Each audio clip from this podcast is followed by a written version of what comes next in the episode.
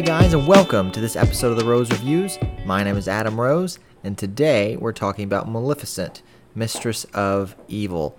And yes, we are back with good sound quality, so that's a, a good thing. So here we go.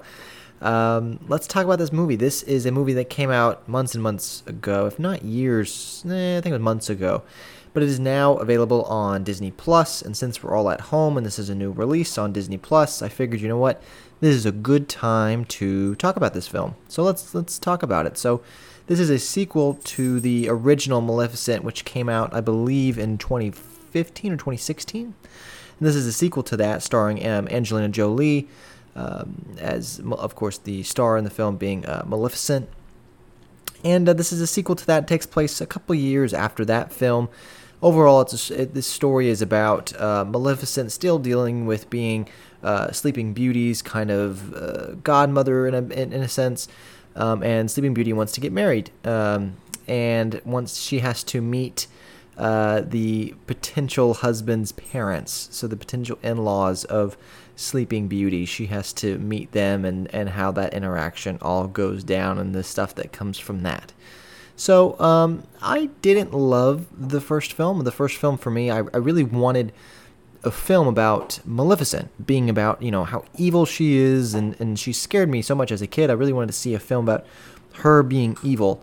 And I didn't really feel like that's what this movie was about, and I was a little disappointed by that. So I was hoping maybe we'd get a little bit more of that in the second one, but I also just kind of like gave up on the sense that that's what I was going to see. Um, I was like, you know what, this is the story they want to go with. Let's just hope it's a it's it's a good story. So just kind of accepting their story and just seeing how they if they do a good job with what they wanted to do. And um, I didn't really think this movie was completely necessary. Um, I don't really know why they're making a sequel, minus the fact that the first one made a good amount of money. But besides that, I didn't really know why we were having another one. But you know, after seeing the movie, it's this. I enjoyed it for what it was. I enjoyed it for what it was. Um, was it a great movie? No, no, not at all. Um, but did it have some redeeming parts of it? Yes. And I think if you're a fan of the first one and you enjoyed the first Maleficent, I think you'll enjoy this one too. But if you didn't like the first one that much, like myself, this one won't change your mind.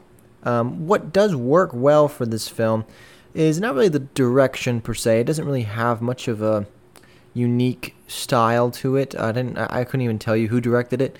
Um, Angelina Jolie, once again as uh, Maleficent, is one of the most redeeming parts of the movie. Honestly, she is a star in this role and does a really, I really, I feel like really understands this character, and and is so still with this character, but yet gets across so much about who she is or what she wants or how she is in this world that it really works and is quite compelling from an audience member's standpoint. But what doesn't work is the world around it. It feels so disingenuous in the sense of I'm not connected to the rest of this world at all. It's very heavy CG, um, which is fine, but I'm not emotionally connected to this world at all.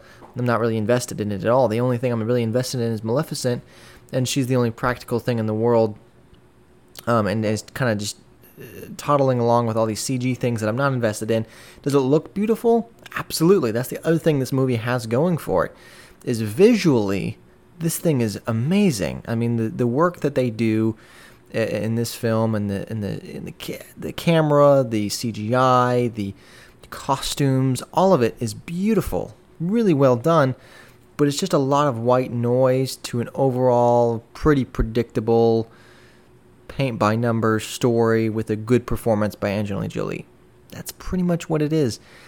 It, I, I, you know, I, I, could tell you how this movie was going to end from the very beginning, and it's just it's. It, they took an idea and it just kind of just painted it by numbers and just kind of painted over it.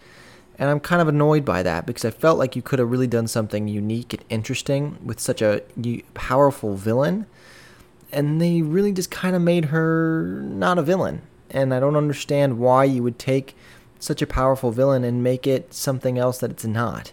Um, I feel like that's that's disingenuous to the character and just doesn't work for me. So, look, overall, this movie did not really work for me on a scale of 0 5, 0 being no roses, 5 being full bloom. go two out of five on this. I mean, it's fine. It's it's not fresh for me. Two out of five. Look, if you liked the first one, give this one a chance. If your kids just want to see some bright colors, maybe put this on. But I really think there are better things out there substantively. And I also think, look, if you didn't like the first one, you're not gonna like this one. So I didn't rush out and see it, and I'm glad I didn't. It's on Disney Plus if you want to check it out, but again, it's just not for me. So as always, guys, thank you so much for listening. Hopefully, very soon, again, guys, I will see you at the movies.